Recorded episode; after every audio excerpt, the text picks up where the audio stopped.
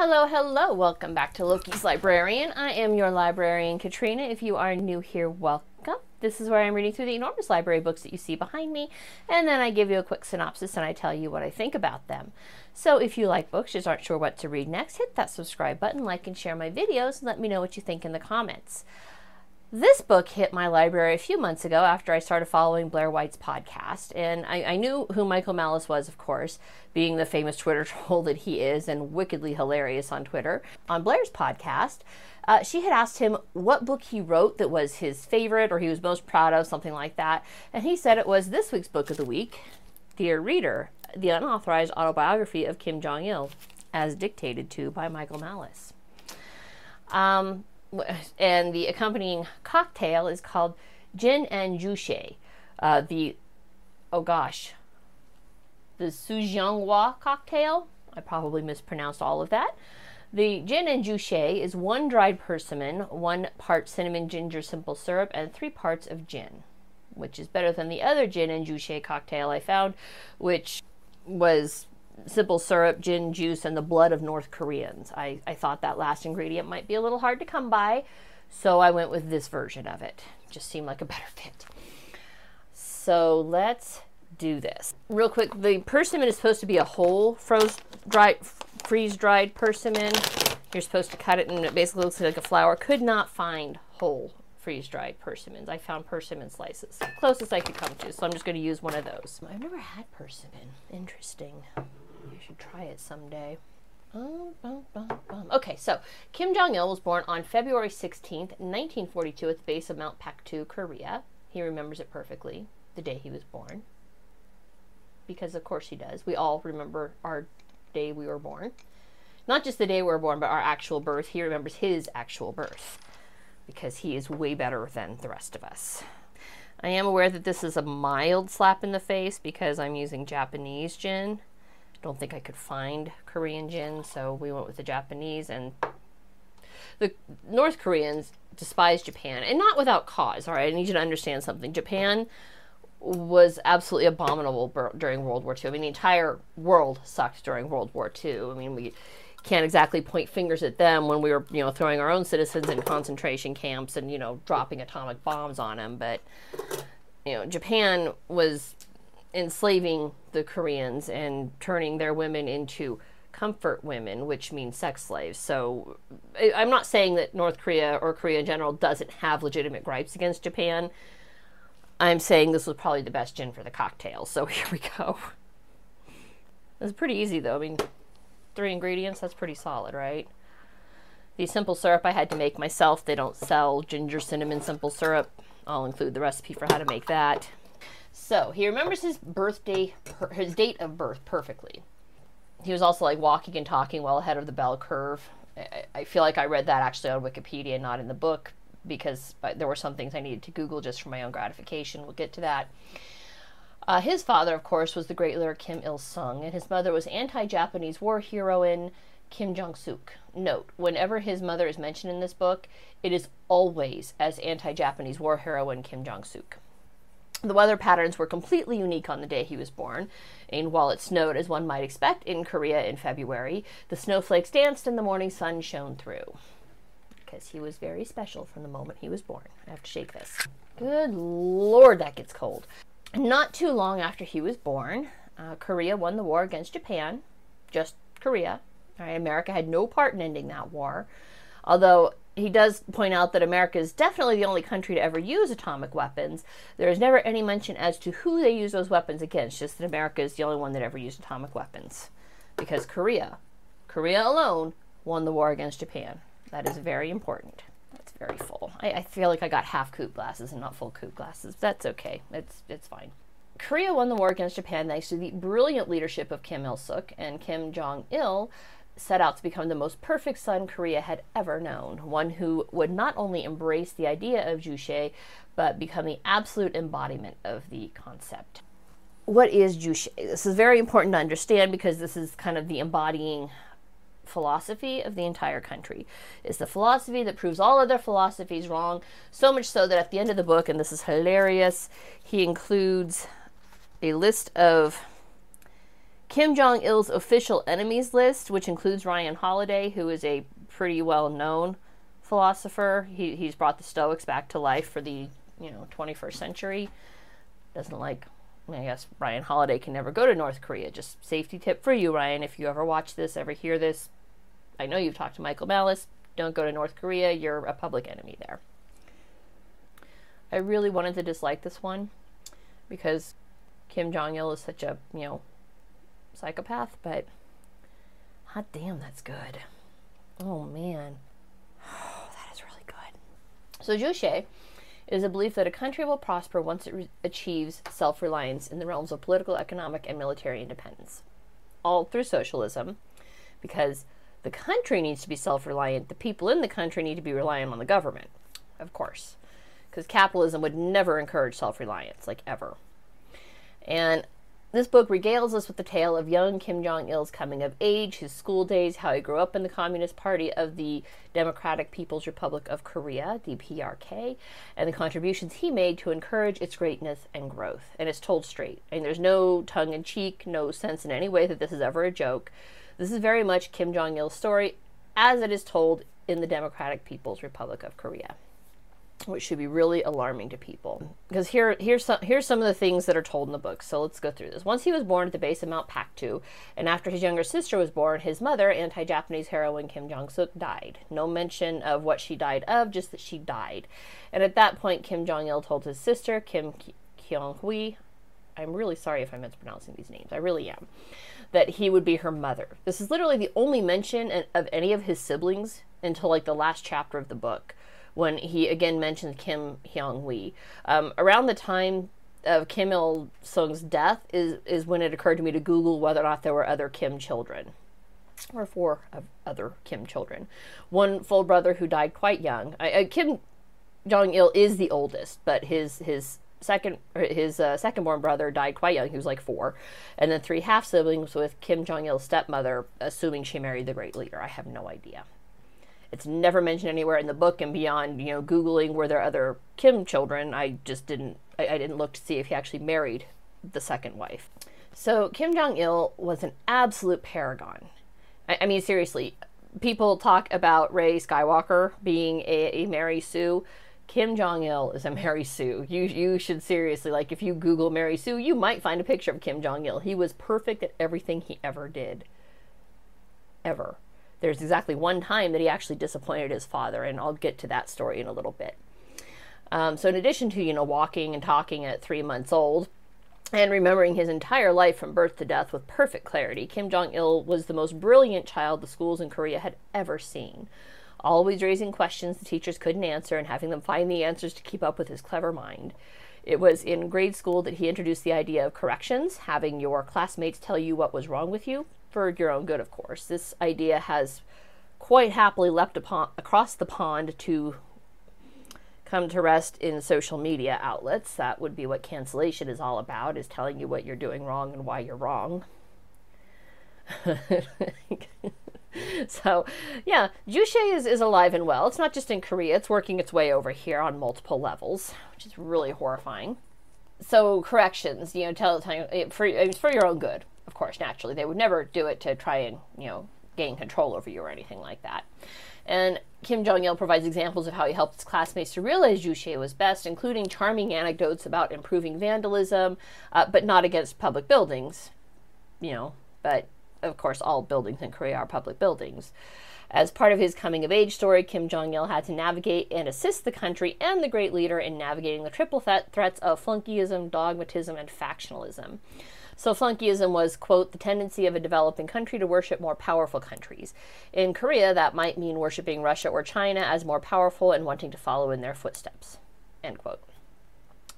Now, no disrespect to China or Russia, but Korea could do better with less, and did. The corrections Kim Jong il recommended quickly became national policy because how can you improve if your friends don't tell you you're wrong? And everything he suggested was always adopted because he was the best. I mean, I, I feel like there was a severe um, disconnect in reality. I mean, most likely his ideas weren't the best. Is that nobody wanted to naysay the great leader's son because he was the great leader's son. I feel like there was a lot wrong. Uh, dogmatism is, quote, an inflexible way of thinking where one imitates others blindly without considering concrete conditions and situations.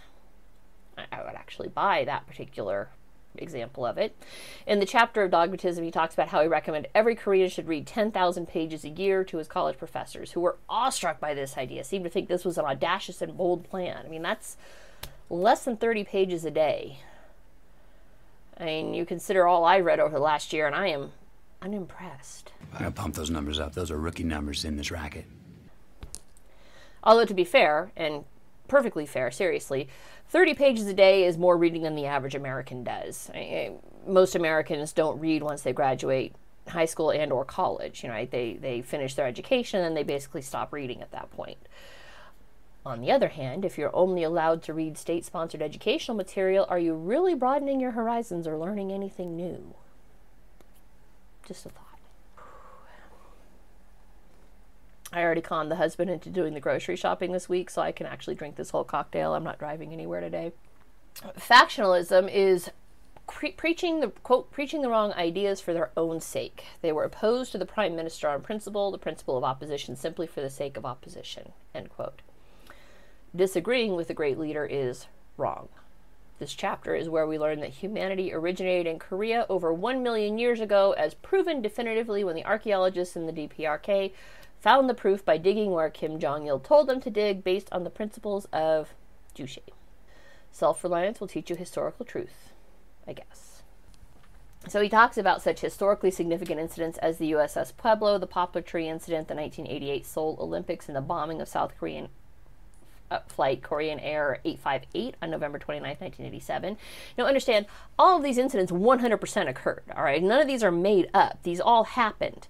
Um, but what they are taught in North Korea is very different from what we are taught in the rest of the world. Like, literally, the entire rest of the world is taught something different.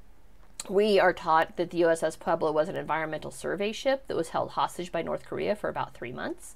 North Korea is taught that this was a U.S. spy ship they captured engaged in espionage in Korean waters. Uh, I will grant that I am probably biased on this one uh, in my belief that this was probably just an environmental survey ship and no spying was actually done. And I'm basing that off of my knowledge of U.S. history and, you know, an absolute loathing for Kim Jong il. Uh, and also the fact that Kim Jong il had an absolute loathing for Americans. I mean, we're the great evil in his story. And America is by no means innocent. We have certainly done our share of shitty things. But also, allegedly, and this is in the book, the 80 or so captured sailors requested to engage in gay sex because that was the American way. Now, we're not gay. Not that there's anything wrong with that. The Pueblo incident occurred in 1968. In 1968, gay sex was still illegal in the United States. Full stop. All right, that this that, that was illegal.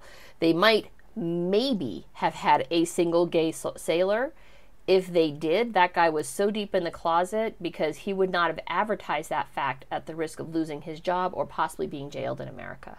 So I find it extremely unlikely the entire crew was gay, despite what Kim Jong il was saying and despite what the village people advertised. So the poplar tree incident was a bit sadder. This occurred in 1976 when two U.S. military personnel entered the joint security area of the demilitarized zone to cut down a poplar tree.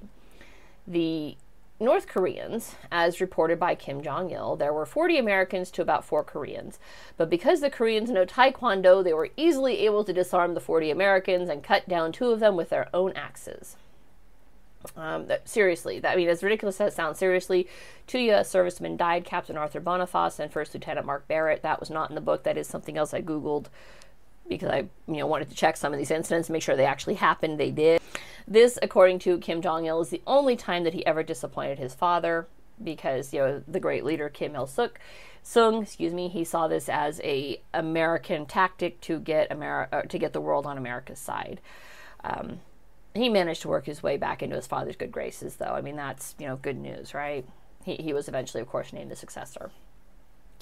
Now, the one incident where I completely lost it and started laughing so hard I cried was the recounting of the Korean Air Flight 858 terrorist bombing, which has been definitively linked to North Korea, specifically due to the confession of captured bomber Kim Hyun Hui, who reported everything to South Korea following her own capture, which including her training and that she and her partner, who managed to successfully kill themselves via cyanide capsule post capture, were impersonating Japanese travelers. Now, Hyun Hui was eventually pardoned based on her being brainwashed.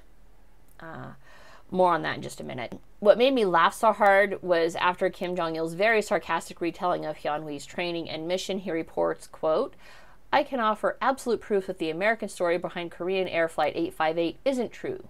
The proof is as follows. I would never have to send a Korean abroad to impersonate a Japanese person since I'd been kidnapping and training actual Japanese women for that purpose for many years. End quote.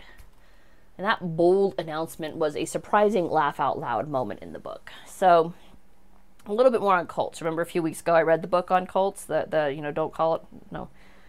Don't call it a cult was the NXIVM thing, which is also actually highly relevant, but uh, the, the cults inside and out by Rick Alan Ross. The, the NXIVM one comes in because all of these tales, I was about 30 pages into the book when I realized that I am reading the autobiography of a cult leader because his, you know, the, the, surprising weather patterns on the day of his birth, the perfect recall of his birth, his walking and talking so very young, his absolutely charmed life where he was the most brilliant, most smartest young boy anybody had ever seen, and all of his ideas were instantly adopted as national policy. All of these things smack of that cult leader mentality where he's been raised to a level of like godhood in his own country, or at least in his own mind, and that people don't dare say otherwise. What makes me so sure? Well, remember, like I said, two weeks ago, read that Cults Inside and Out by Rick Alan Ross. What are some of the things that define a, construct, a, a constructive, a destructive cult? There were three characteristics that are, are pretty distinctive to destructive cults. So, a destructive cult, first off, a destructive cult is going to have a charismatic leader, someone who becomes an object of worship, and kind of a, the, the founding ideals of the group lose their power, ceding position to this charismatic leader. I mean, basically, it all becomes about the head honcho, not about what they wanted. Not, not about the cult's principles, it becomes about the guy in power. Step uh, part two a destructive cult is going to include coercive persuasion or thought reform, which is better known as brainwashing, right? Everybody's familiar with the concept of brainwashing. Everybody thinks everybody else is brainwashed, but not them. And three, a destructive cult is going to use economic, sexual, or other exploitation of group members by the leader and ruling coterie. So, we are looking at a cult situation with a following of millions. I mean, Jim Jones would be so envious, right? Which also explains why Hyun Hui was pardoned. She was undoubtedly brainwashed. Um, and it was hilarious because he makes a joke about how, oh, brainwashing isn't really a thing, but then immediately says, well, we were training Japanese, you know, we were brainwashing Japanese women to do exactly this. So Koreans, I guess, are too strong minded to ever be brainwashed, but, you know, Japanese women are weak and can be easily brainwashed. Now, again, not to be mistaken, there are absolute missteps in the West as well. South Korea specifically screwed up when in 1989 North Korea held a youth athletic conference, and the one competitor from South Korea who competed was arrested and jailed for five years immediately on returning from North Korea. I, think the distinction is she had violated South Korean law by traveling to North Korea in the first place and was jailed for it, which and that certainly seems unjust given that a bomber responsible for 115 deaths was allowed to go free. He has a valid point on that one.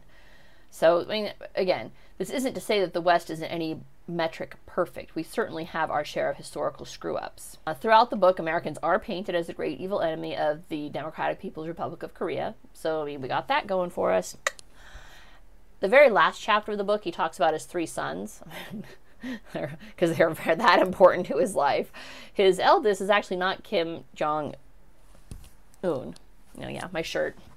I bought this specifically for this review. Live, laugh, love. Kim Jong Un. He's very famous for that quote. Very important. It's a very important quote. It means a lot philosophically.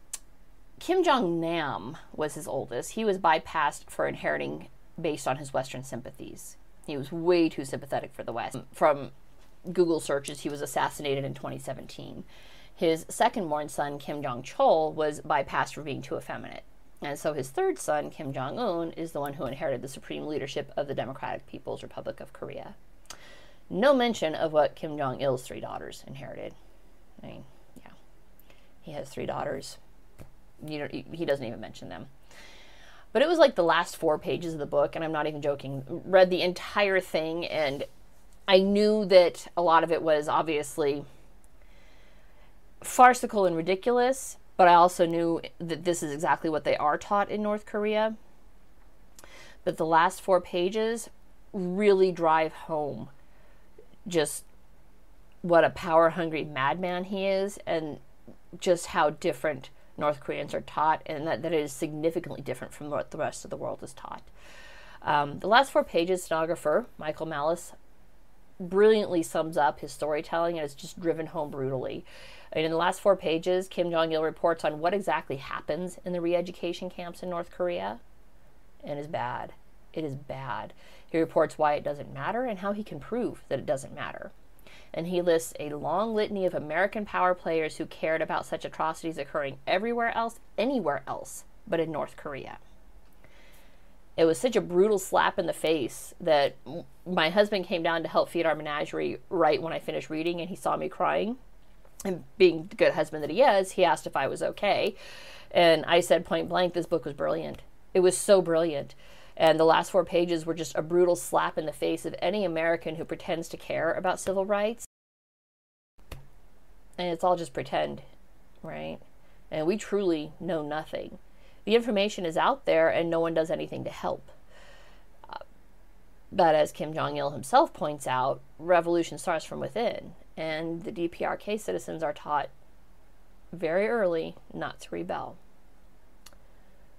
or their families will suffer the consequences.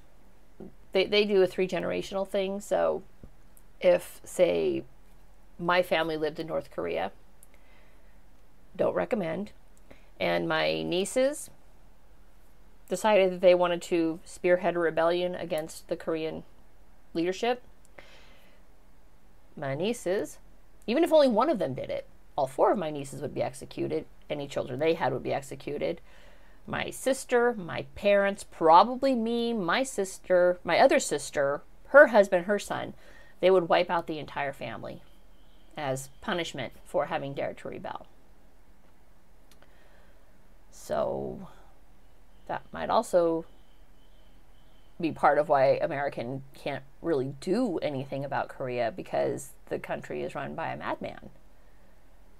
I don't at all put it past him to if we were if we were to attempt to invade Korea and it looked like we were winning, I do not put it past him to instruct every single one of the Korean citizens to kill themselves. And he's been telling them for decades at this point that Americans will savagely rape the women, willfully spread HIV, um, that, you know, we, we kill babies and eat them for breakfast. These are things that, that that the Korean people have been taught for generations about Americans. So if we invaded and if we started to win, I don't doubt that every single one of them would kill themselves because brainwashing is a real thing. And uh, Jim Jones would be so proud. So very proud. That's it for this week. Don't forget to hit that subscribe button, and I will see you guys later. Next week, we are on to the next president, Rutherford B. Hayes. Super excited. we'll see you later. Bye.